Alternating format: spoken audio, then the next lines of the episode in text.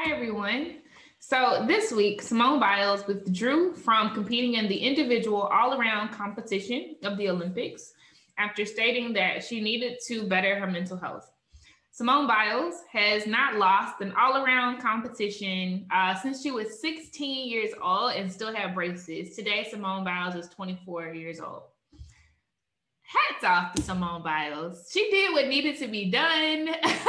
she prioritized herself, um, which is incredible. It is leadership. It is powerful. It is teaching.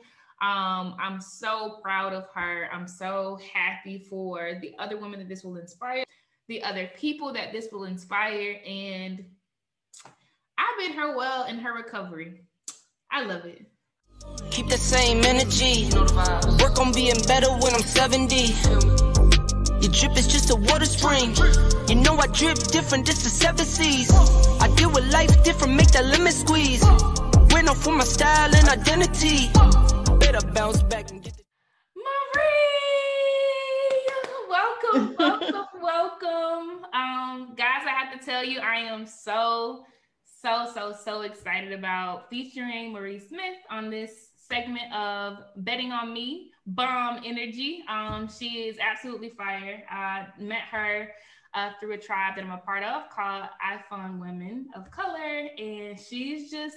I just told her this today. She's a heartbeat of the group um, and a very important part of the fabric, the fibers of what makes it special. So we're going to unpack a lot of things because she's the OG. You'll see in, in a second. but welcome, Marie. Thank you, Casey. Thank you so much.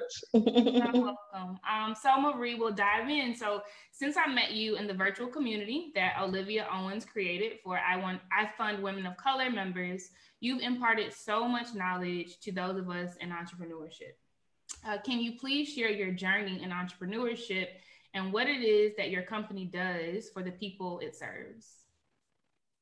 Yeah, yeah. So um, my journey in entrepreneurship really started with my parents mm. uh, when I was young. And so uh, my mom is this like crazy genius of all sorts. And she, uh, she actually studied whatever she was studying because she was a young mom. So whatever she was studying, I was studying. So my mom actually studied medicine, law, and engineering at one point in her life. And so she was like, trying stuff out and doing different degrees and programs and whatever, but she just, you know, there was no support system for her. So ultimately she became a teacher because that was the only support system that was really for like a woman of color like in the Midwest, right? There was no support in law and medicine and all this stuff. She had different different challenges in each of those professions that were actually easy to overcome if I look back at, at it from my lens of my life, right? But from her lens, in her life, there was no support system to help her overcome those things. She was just like, they're like, just like, ah, get out of here or whatever. Um, and so it wasn't that she wasn't capable and it wasn't even that she wasn't good at it. It was just, you know, she had, so it was more like social challenges or challenges with white males or different things like that that discouraged her from continuing. Mm-hmm. And so, um, you know, she, when she was learning engineering, she had, my parents bought a computer and um, she was learning programming and she was like hey here's this programming thing. And i was really into video games. I was really awkward. I wasn't i really wasn't into like kickball or dodgeball sports or anything like that. And so i was like this is awesome. Let me you know play my pac-man. Let me play do whatever. And then she was like well check this out. You can do all these other things um, outside of just typing. You can change the colors or whatever. I didn't know what i was doing was called programming Mm-hmm. I just knew that I was playing with the computer. I just called it playing with the computer. I want to go play with the computer. Okay. You know, go, right? And my dad was happy because my mom had stopped programming at a certain point and then uh, we had the computer and nobody else was using it but me. so so that's how my that's how my journey started. I just always had this like weird skill set. And then every time I would tell somebody I had that skill set, and then they go, Oh, really? So you know back in the day just was called knowing computers. Like they didn't call programming either. It's like do you know computers? And i was like yes i know computers. And i was like doesn't everybody know computers? And they're like no. And so that so that's how I got all my jobs. And then um, I went into the newspaper business because it was like becoming digital at the time. It was becoming uh, historically newspapers were like uh, what do you call it? They were just like uh, pasted pieces of paper and metal on boards, and then they printed from those. But mm-hmm. then they became digital. People started using digital things. So so then I realized, oh, I can I can make my own newspaper. I can make my own t-shirts. I can make my own whatever. So that's when I finally like that's when it first occurred to me that like, oh, I can make my own life, my own reality, my own business, right? I had no idea what I was talking about, but me and my me and my best friend went to the the top newspaper, one of the top newspapers in town, um, outside of my job, mm-hmm. and said, "Hey, we want to start a newspaper, and we like to run a run it as a, uh, you know, we like to have a, a, newspaper for kids and teens and urban and all this stuff and uh, hip hop and whatever." And he was like, "Oh, you little kids can't do that." And he just like completely shut us down. And so I didn't, mm-hmm. I didn't know. Yeah. So then i was like well that's the only person i know right? So mm-hmm. so in the beginning pitching was like years apart right? Because i would like hear about something or meet somebody or whatever but it was like many years apart. So i was like yeah. like i did one pitch when i was 16 and then i did one pitch when i was 19 that's so impressive though marie and i just started right and but then i wound up in a startup that startup became a part of a company called aol Wow. And AOL was like the Google before Google, for those of you don't know know what AOL is.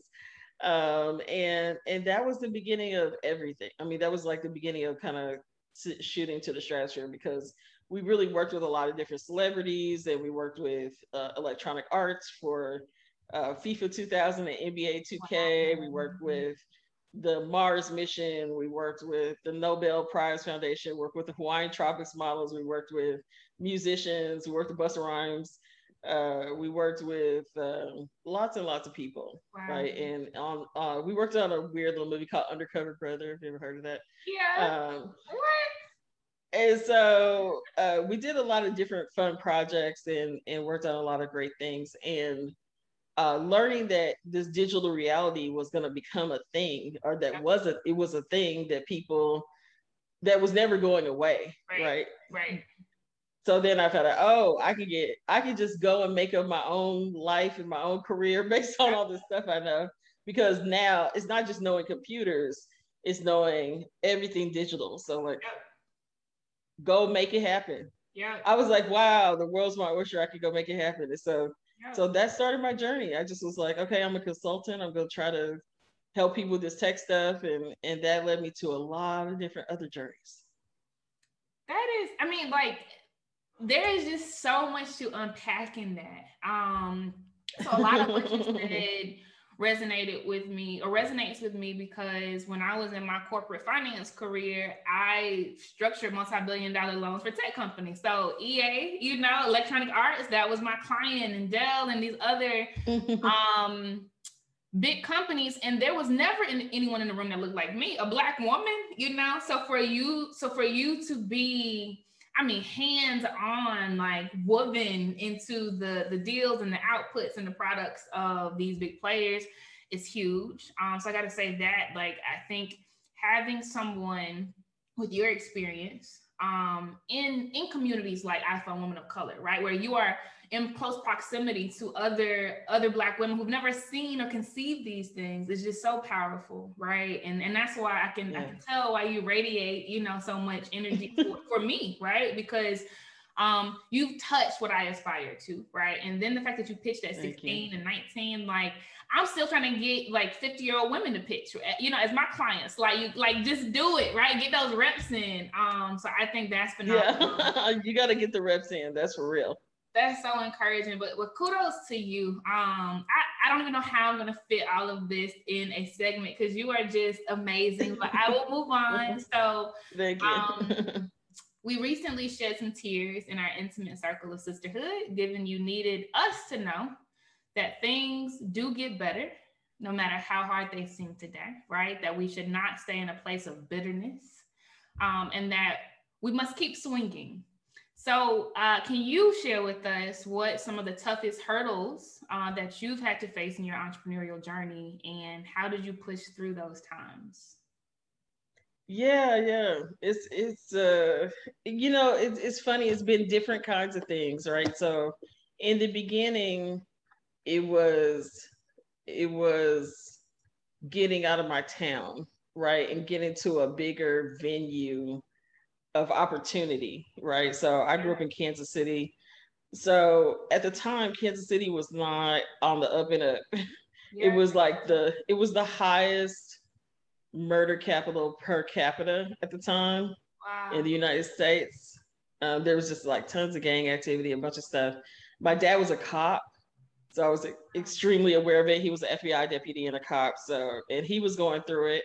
What? Um, and he was going through it, you know, as a black man on the police force. He was going through it because his partner, or not his partners, but like his colleagues, let's say, on the police force two of them were the people that beat the two of the cops that beat Rodney King. They became cops in LA.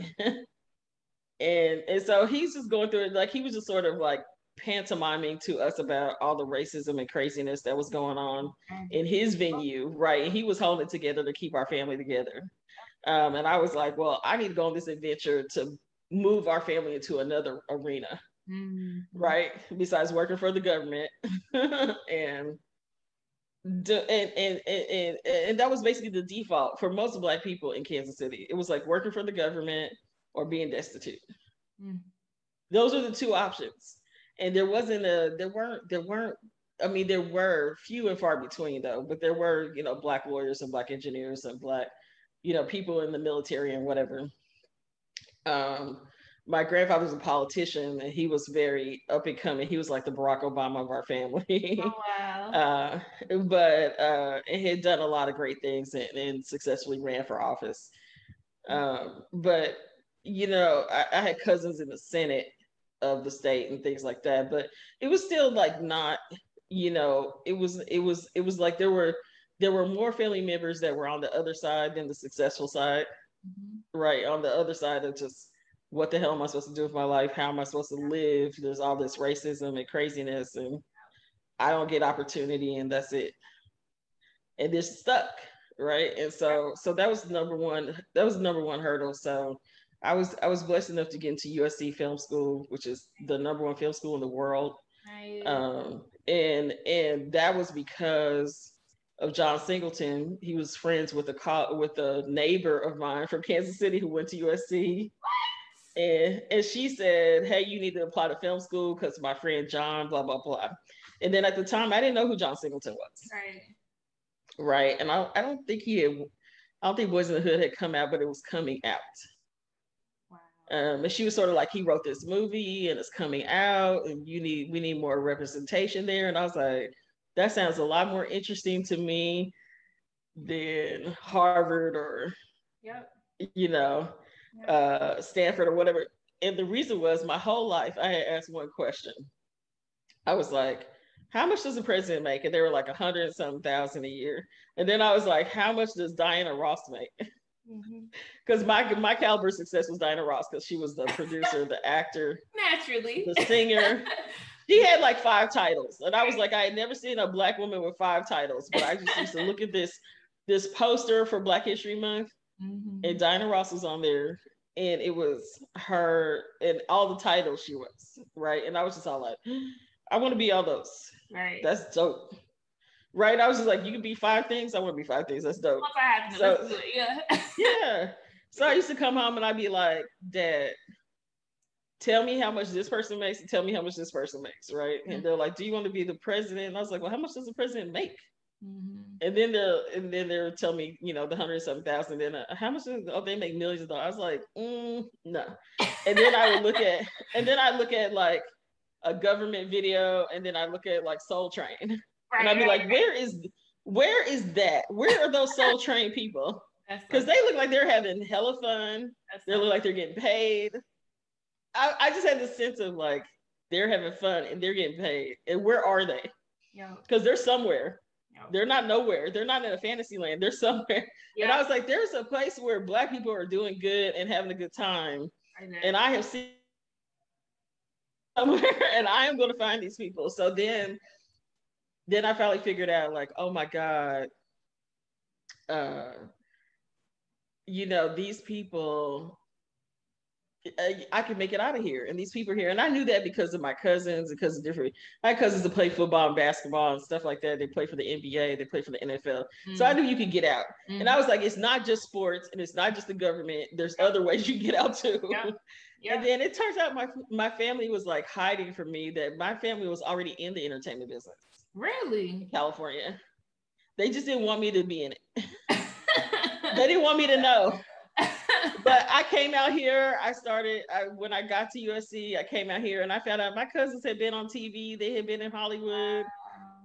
They had owned restaurants. We had this total entrepreneur part of the family, but my grandmother specifically did not want me to know that. Mm-hmm, mm-hmm. So I was like, "Oh my God, let me just go go with my people." You know, I'm clearly part of this genetic code. Yeah. Let me just use this genetic code instead of this one. That, this oppressed, you know, I don't want to be oppressed or whatever. So that was that was a big part of it. And then, you know, um, my family gave me every kind of worry. Oh, I'm gonna be a waitress. Mm-hmm. And he was framed for a bank robbery, just like the ones in Chicago, except it was in Wichita. Mm-hmm. And I had heard the story my whole life, right? Because it happened right before I was born. Mm-hmm. And he fled to Africa. Well, first they said he got killed. Then they said he fled to Africa. It turned out he did fly, he did flee to Africa. He went to Liberia. Wow. Um, and so I'd always like known in the background like that meant something. Yeah. And what I didn't realize was all the Panthers had become lawyers or legal experts. Mm. And I didn't know that in Oakland, like almost all of them are either they are like supreme legal experts mm-hmm. or government policymakers or whatever. That's what happened to them. People don't know what happened to the rest of the Panthers. They all became experts in fighting the government, experts in the Constitution, experts mm-hmm. in this and that, right? Mm. So I wound up with these legal materials. Mm. And I don't realize they're written by these Panthers. I don't realize that's the Panthers writing the legal materials, right? But I'm like, this is the bomb, right? They tell you how to write all the letters, how to petition, mm-hmm. how to fight how to start fighting the system. Mm-hmm. So then I got the book and then I started passing around to everybody I knew because I was like, here's how you fight the system. That's right. And and then I learned how to fight the system. You know, I got my case terminated. I still need to get it erased, but I got it terminated. Mm-hmm. Um, and uh, did time on it. I mean, everything, the whole thing. It was crazy. What? And I was just like, I'm a corporate citizen. Like I, I, was like, I work for corporations. Like I don't do this, but it was racism. Yep. You know, at the extreme levels, right? Yeah. And they were, and they were even, even when I got the case terminated, they were still trying to threaten me with some corrupt thing. And I said, look, I'm here right next to this federal courthouse in Los Angeles, and I will file an injunction on you. And when they when I said that, when I started talking exactly like the lawyer, right? Because the Panthers had trained me, right? I was like, oh, then I was like, I'm into the Constitution all the way. I read it backwards and forwards. Right. I read it from front to cover. I learned everything I could learn about Supreme Court decisions, about mm-hmm. procedures. And that was a real hurdle because everybody turned their back. Mm-hmm. Everybody I knew had turned their back on me. Mm-hmm. And I was like, unbelievable, right? Like, mm-hmm. and I understand that they were scared and they didn't even understand what's going on and they were brainwashed. all of the above. All of the above right and they were scared of being targeted themselves if they got involved right um so they were like shit she's in this she's she's got to deal with this but i was like man they could have killed me yep and nobody would have known the difference so and, and that, most wouldn't have cared black woman you know like that yeah and they would have just been crying at my funeral going oh, i don't know how this happened and then yeah. the, that would have been it yeah and so I had to, you know, I will never forget. I had this lady pray over me this older white lady. She said, "Make her a servant mm. of God. Make you make her a servant. Put her into service, God." Mm. And I was just all like, "Girl, you preaching it." Because look, this this is I, I really quaked to unlearn. I really started quaking in my boots because I was like, "Make me a servant," right? Girl. And then, and then from that moment, all the tools that I needed to fight showed up. Yeah. And I'll never forget that in my life. I'll never forget that. And so, so uh, I wound up working with the ACLU mm-hmm.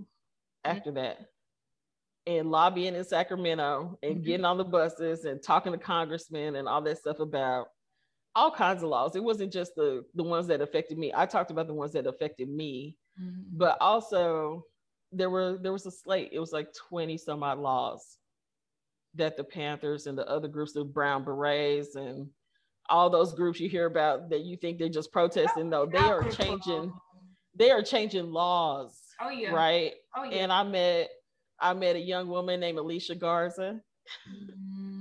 And they wound up starting Freedom and Power and Black Lives mm-hmm. Matter. And so so it was a it was a very special time where the where this next level of movement was started. Mm-hmm. I didn't realize I was part of a movement and it was a mm. blessing. My curse became a blessing. Yep. And then I wound up in those hallways and I, I just think about it, it just makes me cry. I was in the hallway and the number one thing the senator said was, we need the data. We need data to change the world. We need data for this. We need data for that. And I was like, data? I was like, wait, y'all don't have access to the same as the Silicon Valley people. Wait, so I'm one of those people because I'm part of both of these worlds now. So I'm like, right. wait, y'all don't have access to the technology and the data that this whole state supports and y'all run the government mm-hmm. it was just mysterious to me mm-hmm.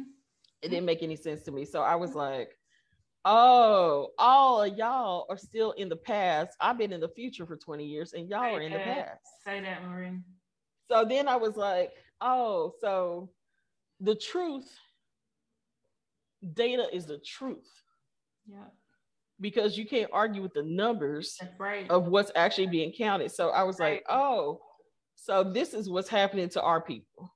Yep. This is what's happening to black people. This is what's happening to incarcerated people. This is what's happening to the police. This is what's happening to all the they don't you don't they don't want you to know the truth. They don't want you to know the numbers. They don't want you to know the visibility. So I said to the ACLU guys, I said, hey, I'm a data wizard. Mm-hmm. I know about data. If y'all need data for something, I got you. Mm-hmm. I, you know, and at the time I was doing something not as important, right? So I was I was helping investigate uh, pay-per-view violations where the Manny Pacquiao Mayweather fight. Wow.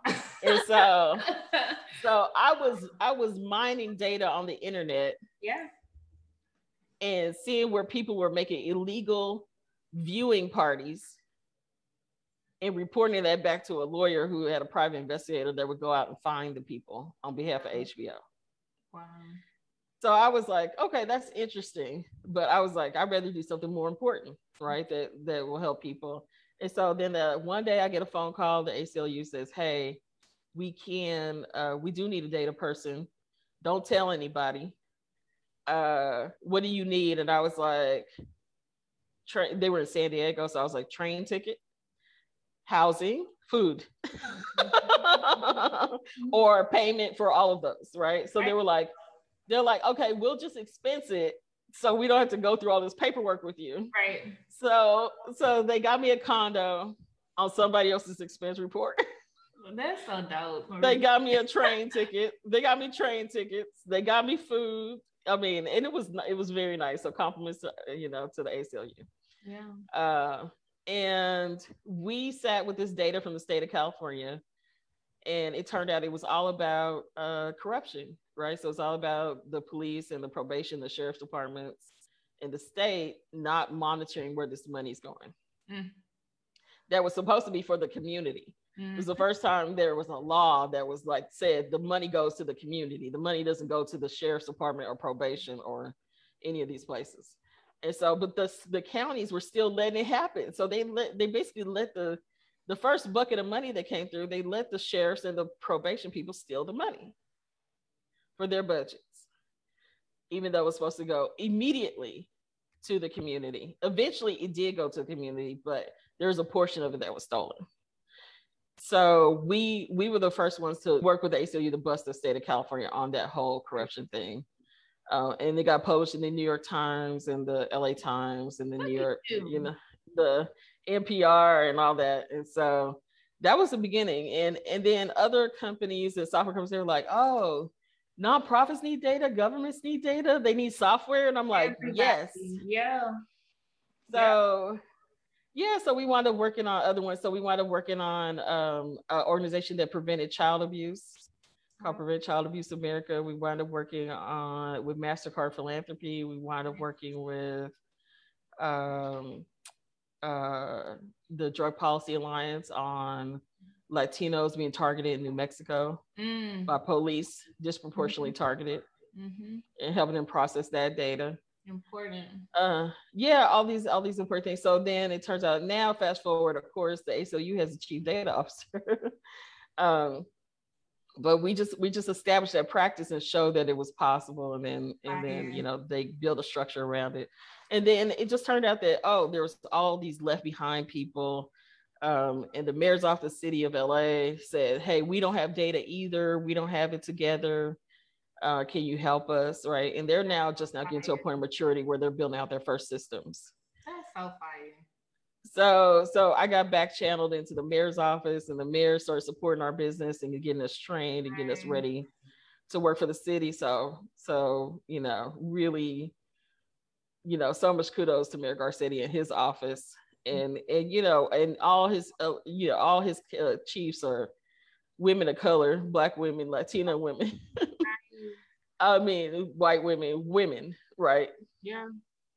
Um and i'm always so so grateful for that. And and so you know those women have been amazing and very supportive and you know also some from the county and things like that. So so we just we're able to grow our business, you know, with small business clients, with the government, with everything. And then uh, and then we were introduced to Google.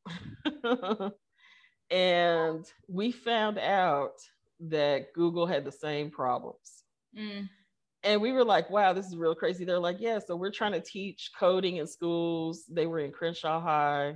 Mm. They were in um, the other one that's over there. Can't remember the name of it right now um, and they were saying, well, they treat us like the board. They don't, they have to, they think we're the evil empire. They don't want to talk to us, you know, whatever. We have a hard time having reaching people. We want to help people. We have a hard time helping people. We don't know we're doing wrong, right? And it's because it's, you know, a bunch of like white ivory tower people right. trying to, no yeah, and they just, yeah. the cultural awareness wasn't there. The yeah. accessibility wasn't there. Now, yeah. now six years later, they're a lot better, right? But back then, they were really having a problem. They said, well, you know, they basically said to me, you know, behind the scenes, not this was not a public announcement. They said, we're on the same trip you guys are on. We want to do better we want we know we need to access people we know we need to help black and brown people we know we need to get to schools we know we need to train workers mm-hmm. we know this we don't know how you know this but we know this right and i'm like i don't have to wait i'm like i live this right so i'm like yes. i live this i don't need a report to come to me to tell me that it's happening i live this right so it's hilarious i'm like, yeah i am this yeah. Right. So so it's just funny. I was talking to to one of the Googlers and she's like uh Texan. She got real heavy Texas accent. She says honey child like every five seconds. and she's she was a former opera singer and a Broadway star. Oh, wow. And then she wanted to work for Google Education. Don't ask me how all that happened. Wow. But anyway, she was like, she's like, honey, let me tell you, we got it going on. We're gonna we gonna be there. Just hang in with us. It's gonna look funny for a while. She's like, she's like, it's gonna look funny for a little while, and then it will straighten itself all out. Right? I was like, okay. She's like, we don't have any money right now, but we we will track you and keep tracking you, and this is what'll happen. And you just keep track of us, and we'll keep tracking you, and and we'll figure it out, honey. Okay? And I'm like, okay. Um, and so I was just kind of like, wow, this is what it's like to work with Google. This is all crazy. Yeah, it's it is so funny when you go behind the curtain and see what the Wizard of Oz really looks like, and you're just like you're just some basic mediocre like human. and y'all I, human, y'all just straight up human.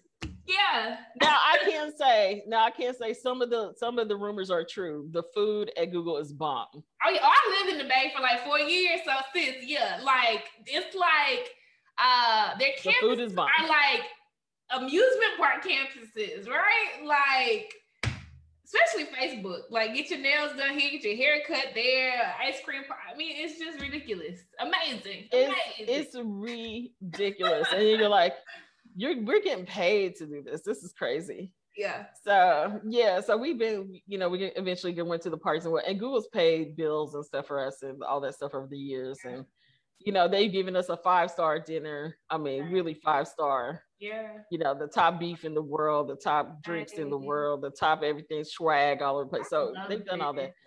Yeah. So so that's been very interesting. So, but but it was a journey where we had to wait for infrastructure to be built, wait for the corporations to kind of understand how equity works and yep. what it means and they're yep. still working on it right yep. so you know it's in the in the banks and all this stuff. And so now we're in a place where you know we've serviced 10,000 customers. Beautiful Marie. Um you know we're going on the next 30 40,000 mm-hmm. um and going into you know reaching millions we reach millions per month on social media but we're going on the tens of millions on social media so now we're now i'm a micro influencer the company's a micro influencer we do all this stuff so so you know it's it's been a long journey and you know we've had a bunch of awards recognition and been in forbes and wow. right so so god is good right because Absolutely. because all of that hardship I mean, I was like in in in the tale of Joseph, right? My my family had sold me off. They just wait for me, just wait for me. Am I gonna come back or am I not gonna come back? You preaching. And you know, there were so many times where people said, Hey, you know, forsake God, forsake your blessings, just curse everybody, right? And yeah. that same, and I was like, man, the Bible is real. the mm-hmm. the Quran is real, the surahs are real, all the stories that they tell you. Preaching are real, right? And so I'm Hindu, the Hinduism, uh, Arjuna in mm-hmm. Hinduism, he start he has to fight his own family because his family's wrong, his family's corrupt. Mm-hmm. He had to fight his own family, and then God came by his side and said, Sometimes you have to fight the good fight mm-hmm. so that you can show the glory of God. And so I was like, okay, I'm gonna have to fight the good fight. and I can tell you on the other side, like I said, and that's what I was saying, don't hold on to bitterness and all that because there's so much that comes from forgiveness and from creativity, right? Take all that bad stuff and turn it into a creative wellspring yeah. that can help people, that can service them, that can inspire them to yeah. take it to the next level, right? And uh you know, I, I thank God every day the world has changed so much since those days. Mm-hmm. And each time I look at those days, right? Mm-hmm. And then I hear, you know, especially back in Kansas City, there's some people still living in that reality that I left, the very reality, the same one. Absolutely right. Right. And I'm like, it didn't get better. Yep. Right. It's yep. like I read a I read an expose about the neighborhood I grew up in and this police officer that was doing things that I can't even talk about on this podcast. What? And a white officer. And I and I thought back, I just I woke up after I read, I was kind of half asleep reading it. And then the more I read it, you know, you read something that I woke up and I was like, oh my God, this is still happening.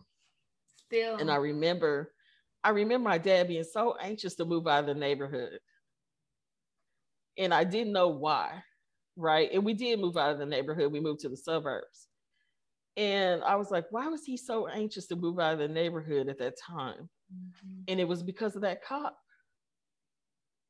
I know it for sure now. I felt it in my bones. I was like, that's why he said, I got my 16 year old daughter running around this neighborhood and this, Woo! this, this monster Woo!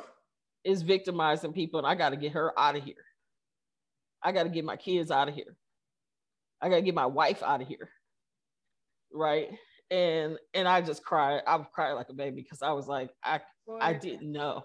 Of course. You know, and just think about now, even to this day, this guy is in another police in another district. He got kicked out of the one he was in, but he's still working. Mm-hmm. He's on the verge of retirement. He's done all this awful, I mean, just the most awful things you can imagine to Black women and Black people.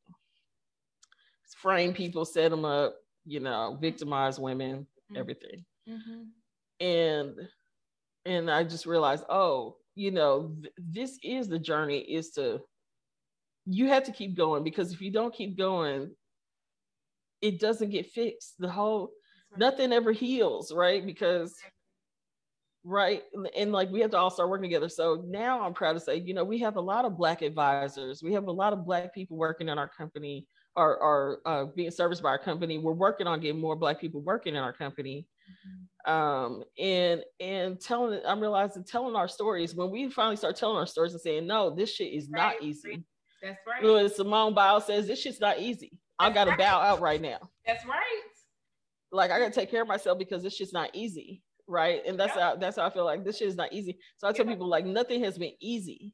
No. Nope. Um, there have been many times where I have been blessed, but nothing is easy. Mm. So you know, you have to just keep going and saying, hey, you know, things things can get better, but we all have to play a part in getting this whole system working back together mm. and get it. And I think about the Panthers, how they transformed their story. Mm from being victimized by the government to being the most powerful lawyers on the planet. You know, that's amazing. That's a that's an incredible story that needs to be told. Maybe I'll tell it, you know. Um, yeah. but I just I just keep thinking, man, you know, we all we all have a part. And I think, you know, and I know we are our ancestors' dreams because they went through things that are much more horrific than we we are going through but that doesn't make an excuse for us to continuously be victimized and abused. That's right. And so we need to just still work for a better planet, a better place, you know, some land of our own, freedom, yeah. all the things we've been uh, that that we've all been working for for these hundreds and thousands of years. Yeah. So we still need to do that. So I'm just very, I'm very conscious and humbled by the opportunities that I'm given and and really you know I, one my struggle was light and my struggle was heavy mm-hmm. right my struggle was light i wasn't being beaten mm-hmm. but mentally they were trying to take my life mm-hmm. right they're trying to take my life inside mm-hmm. right so the tricks of the trickster haven't changed right. they they've they've shifted in form but they haven't changed that's right. So, you know, you look at it and you go, wow, you know, they're trying to they're trying to make me accept this this this horrible evil called white supremacy. Mm-hmm. Mm-hmm. Instead of just doing the right thing. And then you realize I, I was watching the newscast and said, they're not going to do the right thing. Mm-hmm. They're not the right people. They're never going to do the right thing. Let's just forget that whole scenario. So then what is the scenario? The scenario is we fight for for our rights. The scenario is we fight for the land of our own. We fight to make things and and, and we we let God help us and, and be on our side, right? Mm. And and that's what that's what we have to do, right? And so I just I I I always I'm I'm getting older, I get emotional all the time. but I get emotional about the beauty of how we just keep coming up mm-hmm. and keep happening. And, and and I say that's what keeps me going every day. Man. Is I say, look, I just have to keep coming up because the, my ancestors did it for me. Amen. My people do it for me, so we just got to keep coming up. Amen. And showing up every day. Amen. And and you know that's what I would tell you know any black woman, mm-hmm. whatever your part is, whether it's feeding your kids and helping them come up, mm-hmm. keeping them safe, whether it's being Harriet Tubman and leading people to the path of freedom, whether it's you know educating kids in school and or you know teach them how to code like we do, you know do your part because it all is it all is adding up to something magnificent. Amen. You know. I have to close my eyes because you are speaking into me. Um and you every time you speak, Marie. I mean, the lifting of your finger is ministry. I mean this, like you just are drenched. You are drenched in in leadership and and and fierceness, right? In a way that is not uh, intimidating and scary and and off-putting, but in a way that gives instant credibility to anything that leaves your lips. I mean, you are so gifted and powerful and i am honored. I am honored to share this space with you. I'm honored to have shared uh, the times that I've gotten to hear from you in other settings. Um, and I just want to say that your story is is so important because there are many components to your your story that I haven't heard from Black women before, right? But we are not a monolith. That's that's that's why these platforms are so important. That part. Because we can't continue to let other people tell us what we are, right? And then try to fit in those boxes so that we feel normal, right? Like some of us, like you, right, have had uh, proximity to power and many, many different facets, which allowed you to dream bigger from the onset, right? Um, but then at the same time, right, uh, you still experience those experiences of having to walk away or shut out your family members to protect yourself, right? To protect your happiness so that you went for what you were called to do, right? That a, a consistency I hear in all of the black women um, entrepreneurs I talk to, right? And then, right, and you you are keenly aware of this side of the fact that respectability politics don't keep us safe from racism, right? You can work for yeah. the biggest corporations, you know, turn the biggest profits and ROIs for people, and they'll still treat you like trash because of the color of your skin, right? So yeah, yeah. You underscore the importance.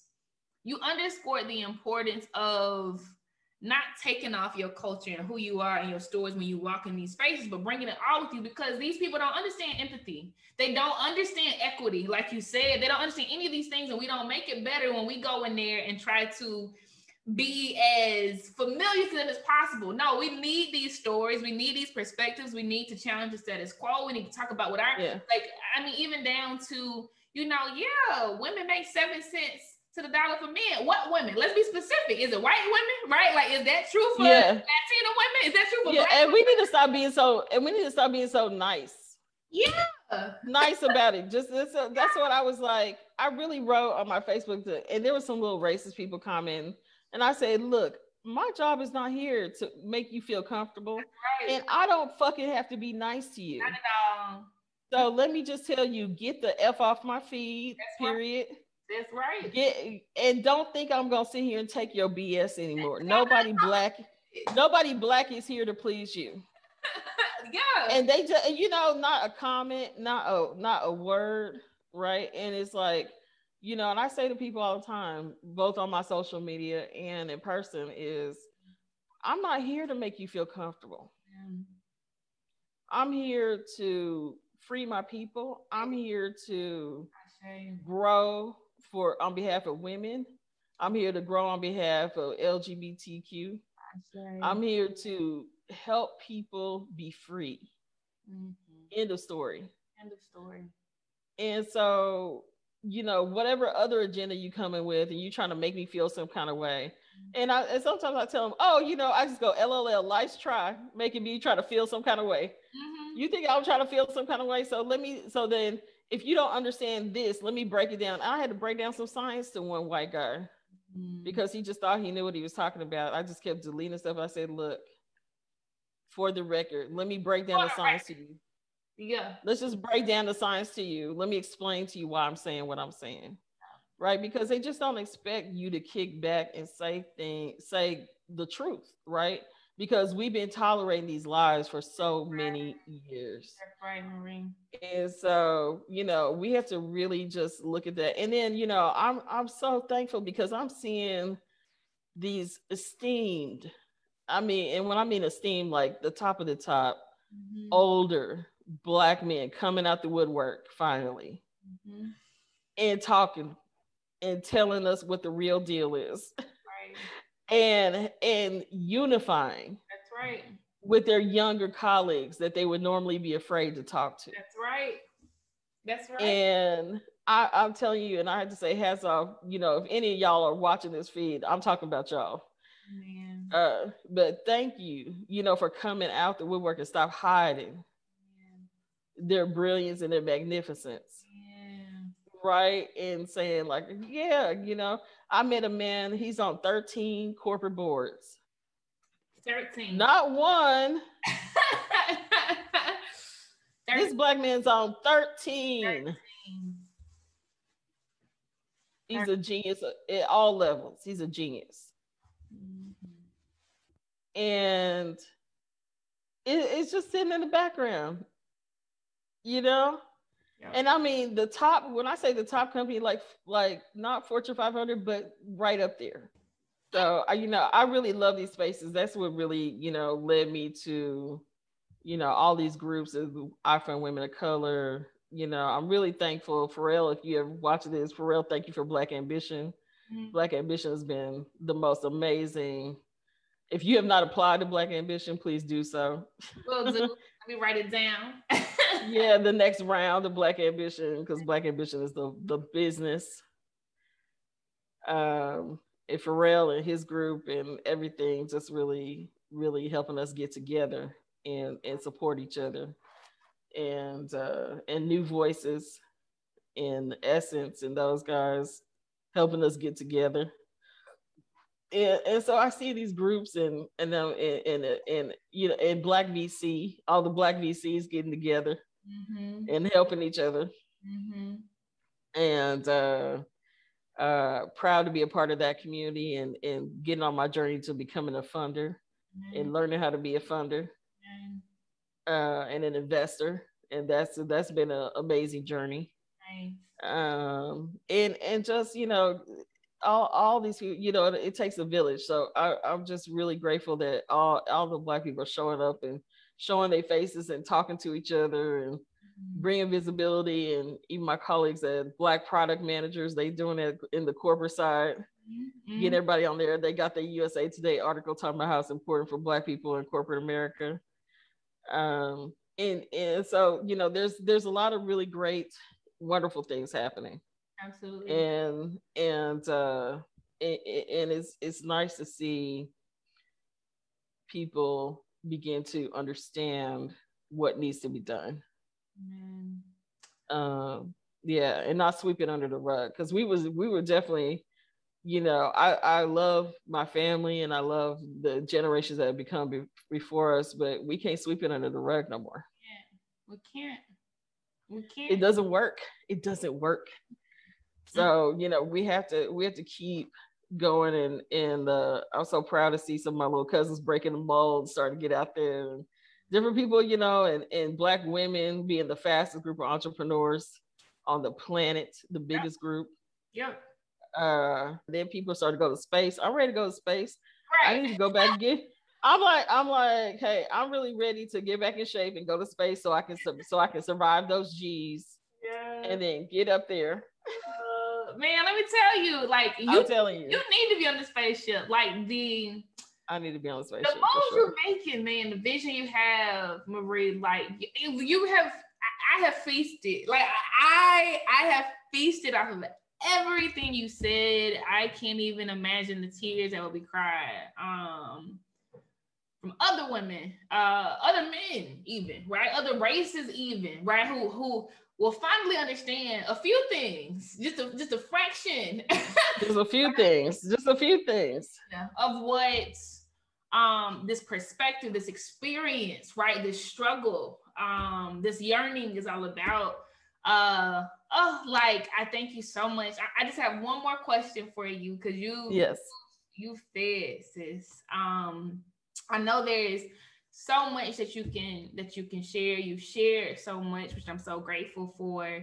Um, but if you could leave Black women in entrepreneurship with three things, three tips, three to dos, uh, up to you, uh, what would those be? Um, I'd say keep it pushing. keep it going. Like believe in yourself, fake it till you make it, whatever you have to say about all that, you know, like just keep going, right? Even if it's a little bit a day, even if it's years apart, right. like keep working on your dream, keep expressing yourself. What you have to express is beauty. Mm-hmm. So keep it pushing that way. Uh, the second thing is, I know I'm so biased, but man, technology is everything. Please get with some technology please learn about some kind of technology because it's taken it, it, it has already taken over everything and if you don't do tech you're behind if you treat tech like a separate thing you lost mm-hmm. i mean because that is where the world is is focused and that's it that's all And there's the haves and the have-nots, and the haves are the ones with the tech, and the have-nots are the ones without it. Preaching. So please, please, please get with it. And not just your phone, like get a laptop or a tablet or something. Go, you know, even if you have to go through a program and get it for free through the program, please get something. Get that going and get some Wi-Fi in your life and get and and start living about out there. Um, and the third thing I would say is you know, be resourceful. Mm-hmm. You know, even in the darkest alleyway mm-hmm. of life, God has placed something in your vision to help you out of that situation. Mm-hmm. I don't care what it is, right? Even, you know, it could be a newspaper, it could be a piece of paper, it could be somebody walking by the alleyway. God is life. God is the energy that's out there. And there's always something out there ready for you. It's like the matrix. It's exactly like it. right? There is really something out there for you to begin again any moment. If you think you're in the wrong direction, there is something to get you away from that direction in any moment, every moment right? And i've been i've been in those places you know? I and i didn't talk about that part but you know i've been the party girl for a little bit and been in the wrong alleyway. Mm-hmm. right? And god tapped me on the shoulder and said wake up. Mm-hmm. right? And woke me up mm-hmm. in that moment uh, which is a story for another day. But you know it, it, there are so many different places right? Because we think we have to we think we have to, like you said, fit these stereotypes. You know, we don't all have to be Cardi B or Nicki Minaj or whatever, uh, or Megan Thee Stallion.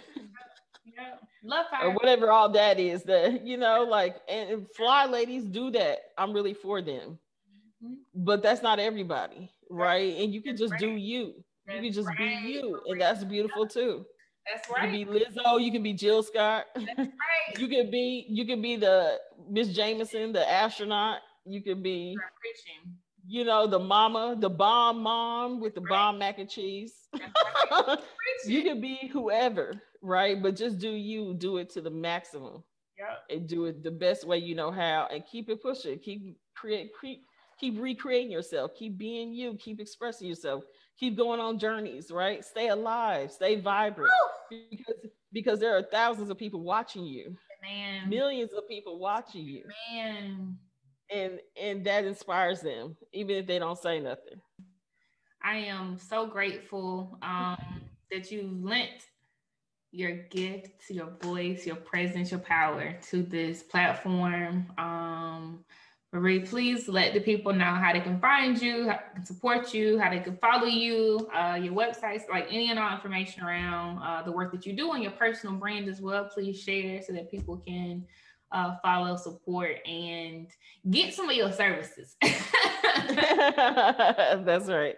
Well, Data 360, we um, we help uh, take you into that modern world, take turn your website and your social media into a bona fide platform where you can build your dream community using AI machine learning and big data and and you know what that really does is saves you a bunch of money. Instead of you giving all your money and time to Facebook you should be giving it to yourself by learning how to put together some technology with us. So so that's really our, our big pitch. Stop giving your money and your time and energy away to big corporations. You can you can collaborate with them as we do mm-hmm. and and have your piece in the in the whole puzzle mm-hmm. so if if google and microsoft are down for the cause you should be down for your own cause because we they're our partners right so so that's so that's the paradigm we're up to um and uh, we have different packages and, and things like that. You can email support at data360.solutions. Um, you can check out our YouTube, our Facebook, our LinkedIn, our Instagram. There's mad tips on there, so much information about running a business, starting a business, uh, all the guest spots we do. We just released a podcast with uh, Headspin in Silicon Valley about automation, um, which was with Twilio and Citigroup, mm-hmm. and uh, see, Citigroup and a couple other teams. And so, so we're just you know excited to be out there, help you guys. You know, even if you have a tech question that you think is silly and you want to know the answer, you can reach out to us. We'll help you figure out where to go.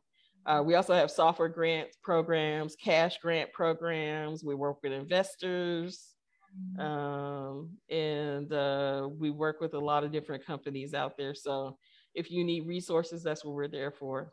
Um, and then we have training, workshops, grants uh, around those trainings and workshops as well. So how to make apps, how to make your website, how to get your social media, how to get your SEO going, all, all right. that fun stuff. And if you think you know, you don't know, so come.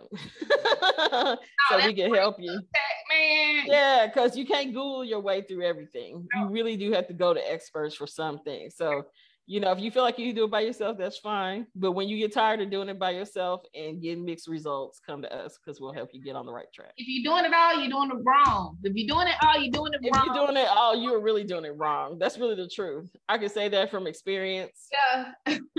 I can say that from experience. If you are doing it all, you're doing it wrong. You really need a team. And, you know, we really focus on being a low cost team.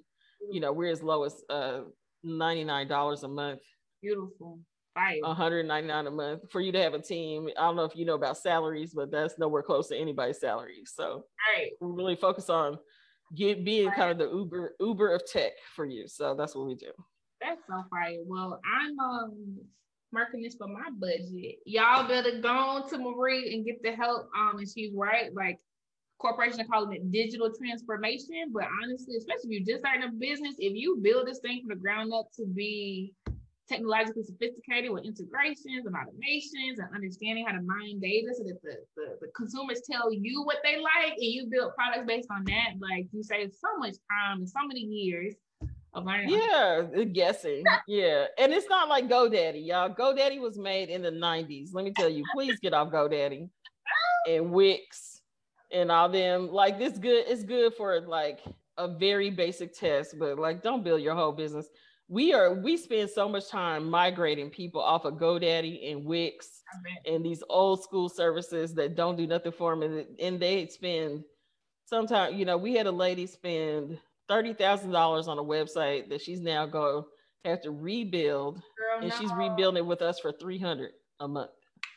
See this, this. So that so that's so that's not 90% off what she spent. That's not 90% savings. That's like 99% savings. And you keeping all that money in your pocket, right? yeah, she's keeping all that money in her pocket. Right. And it's just by shifting the paradigm that she knows. I thank you for what you do. Like it's so important